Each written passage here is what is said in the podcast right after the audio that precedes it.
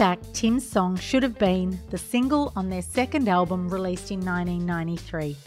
But with the mood of the day wanting heavier songs, his track, Wrote You Off, was sidelined for a moment. If you look back on the song now, it's like screamingly obvious that it should have been a single. It's mega catchy, it's melodic, it's up tempo, all the things.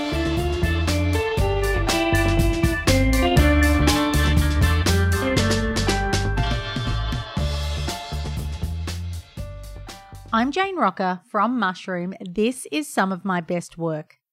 Tim and his bandmates moved from Townsville very early on in the 90s to the vibrant music scene of Brisbane. Alongside bands like Screamfeeder, you had the Melnyks who were also playing the circuit, and by 1996, Regurgitator had come along. Screamfeeder are touring in June this year, with Adalita playing Melbourne, Adelaide, Sydney, and Brisbane. Tickets for Screamfeeder at screamfeeder.com. Here's Tim Steward and some of his best work wrote you off.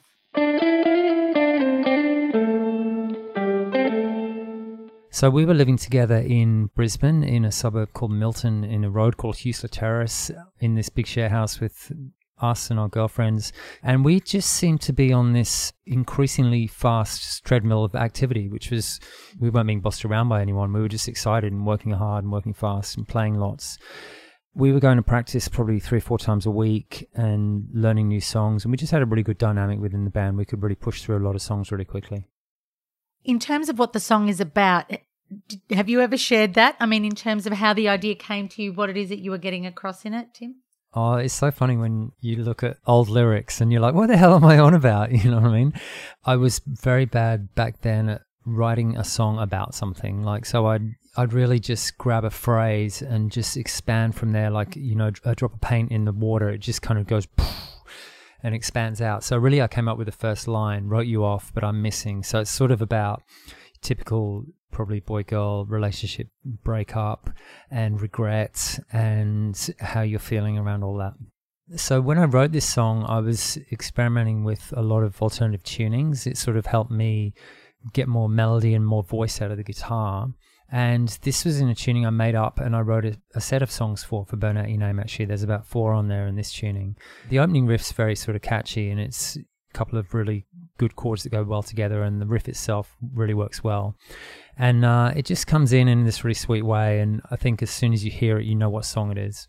Looking back at the early 90s, you were a do it yourself band, creating music on your own terms. What happened after this particular song and this album? Funny thing about this song was when we were recording, I remember very clearly Dan from the label coming to the studio and we were listening back to all the songs. I think we must have been almost finished and we were trying to choose a first single. If you look back on the song now, it's like screamingly obvious that it should have been a single. It's mega catchy, it's melodic, it's up tempo, all the things. But the mood of the day musically was really about heaviness, and it was really the sort of hangover of the grunge thing. And we had this other song, Fingers and Toes, which was um, the opening track on the album. And we were kind of looking at each other going, which song should be the single? Should it be Wrote You Off? Should it be Fingers and Toes? And we were all just like, yeah, it should be fingers and toes because it was heavier. You know, it had this big fat kind of heavy riff and it was just a bit heavier sounding and it had tempo drops and stuff like that.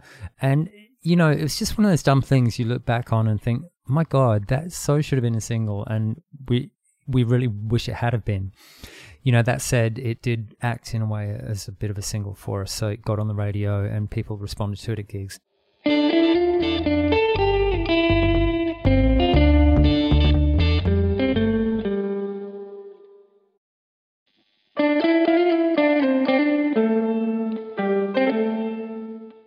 You know, I was listening to your records, reminding myself because I, I, remember seeing Screamfeeder play, and I remember Triple R playing your music, and I guess that's how we all sort of learned about the band as well. It was community radio at that time that that's really right. pushed all the underground stuff. Yeah, I mean, and sure. still do, and still do.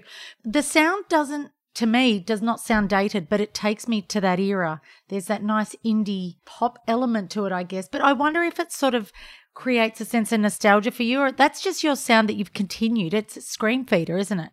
Well, honestly, we are not a band who strive to be modern or even current or anything like that. So, the way I play guitar, the way, the way Kelly plays bass, the way we put songs together, and the way we enjoy melody and use that in songs essentially hasn't really changed. So, it's not like we're painting the same canvas again and again, but we are just exploring our own avenues, kind of thing.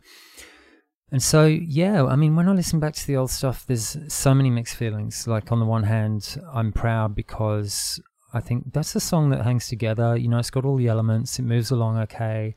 The, the vocal phrasing's good. The singing might not be amazing, but it is what it is for the time. And then, you know, I listen to, say, for example, the recording technology side, the production, and I think, you know, in a way, we were a little, a little restrained by this need to be heavy at the time, and this need for very loud guitars, very quiet vocals, and things like that. But uh, it kind of doesn't matter. Like, it's not like we went to extremes with that aesthetic. And um, I listened to the performance of the band, and I listened to Tony's drumming, which was mega rock solid. Like he always played on a click track and got it bang on. And I think for you know really young people, like I was probably uh, like you know 24. Tony was probably under 20 at the time uh, Kel was maybe 20 or 21. I think we did pretty good. You know, it's like, it's nice to look back and have that record and just remember that we just went in and did it off our own back, really. So 1994 at the big day out. What do you remember of that, Tim? The stage is obviously much bigger than a club stage, obviously, and you are really far away from your bandmates. And there's this certain weird kind of like, you know, you feel a tiny bit isolated because you're up there and when you're on a small stage, you, you've got this like electric kind of like current running between the three of you.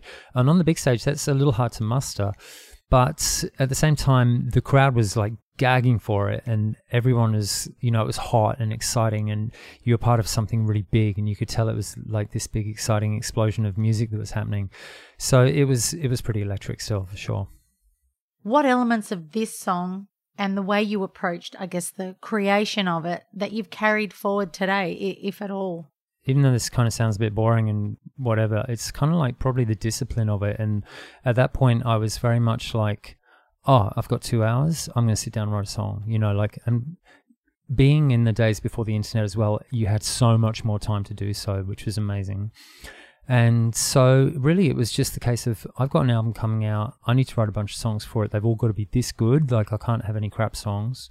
And I'm just going to sit down and do it. And so, there was no, like, you know, waiting for the inspiration to strike or walking around the house with my hand on my chin, pondering lyrics. It was like, I'm going to sit down and get this thing done, you know? And like, so to me, these days, even still, when I've got an album on the horizon, I start working really fast and I start pumping out heaps of songs literally right up to the night before we start the session and that, those are my favorite periods because I get my best I get my best material out of those little sort of almost swatting kind of last minute periods. And can I ask you if it's okay to sort of step back in time and also remember Brisbane at that time? Musically there's always been something coming out of Brisbane, but what was happening around you at that time? So Brisbane at the time it was very open and very free and really fertile music wise for sure. There was a number of different scenes uh, who would all touch each other and rub shoulders and you know there was the punk scene and there was this sort of little grunge-ish scene that we were a part of. And those scenes would definitely you know overlap here and there. There'd be gigs with bands from each scene. There'd be even like metal bands or bands like Pangaea, who are the Regurgitators guys' old band, and they were more of like you know I dread to say the word funk, but like it had that sort of more maybe sort of Chili Peppers ish kind of bass led kind of vibe. So and at the same time there were a lot of bands who were in the real like lo-fi indie pop shoegazy kind of twee scene almost the other lovely thing about it was that there was just so many gigs all the time, and you could go out three or four nights a week, which is what you did at that age, and just see all the same friends. There was a real community actually, and that was the lovely thing about it. Wondering if you might be able to recall playing this song. I know you can't remember the first time. What it was that you observed from your crowd and, and feeding into that energy when someone's really loving your song and it's an entire theater or, you know, mm. a pub full of people how did you sort of react to that? Do you sort of feed into that and go with it? I mean, I know it's grunge and it's, you know, a bit more Like you aren't jumping in into people, so to speak, but that's the lovely thing about playing live. Like you can totally tell every single time during the set when you hit that little sweet spot and everyone is suddenly in it together. You know, you can play like two or three songs and get warmed up and you can be feeling that it's going pretty well. And then suddenly you can turn a corner and you know that everyone's just on it with you and they're all in it for the ride. So for example, Wrote You Off, we played it at a gig around, I don't know, four months ago now in Brisbane, and it was well into the set, like it was over an hour into the set. And we started off, and the opening riff, as I said, is very sort of recognizable.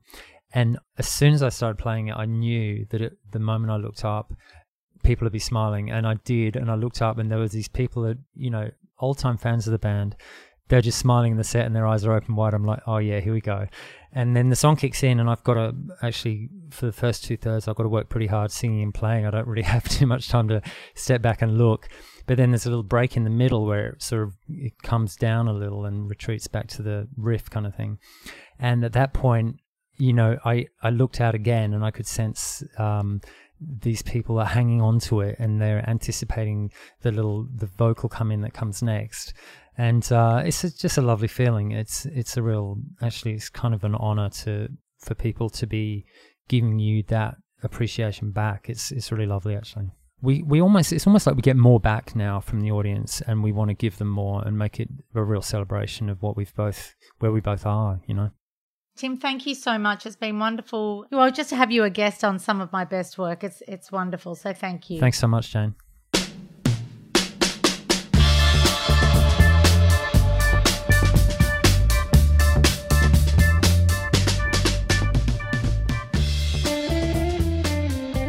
Screamfeeder's new single, Don't Get Me Started, is taken from their forthcoming album, Five Rooms, out May 6th. Their national tour with Adalita starts in June. Tickets from screamfeeder.com. I'm Jane Rocker. Thanks for listening to some of my best work.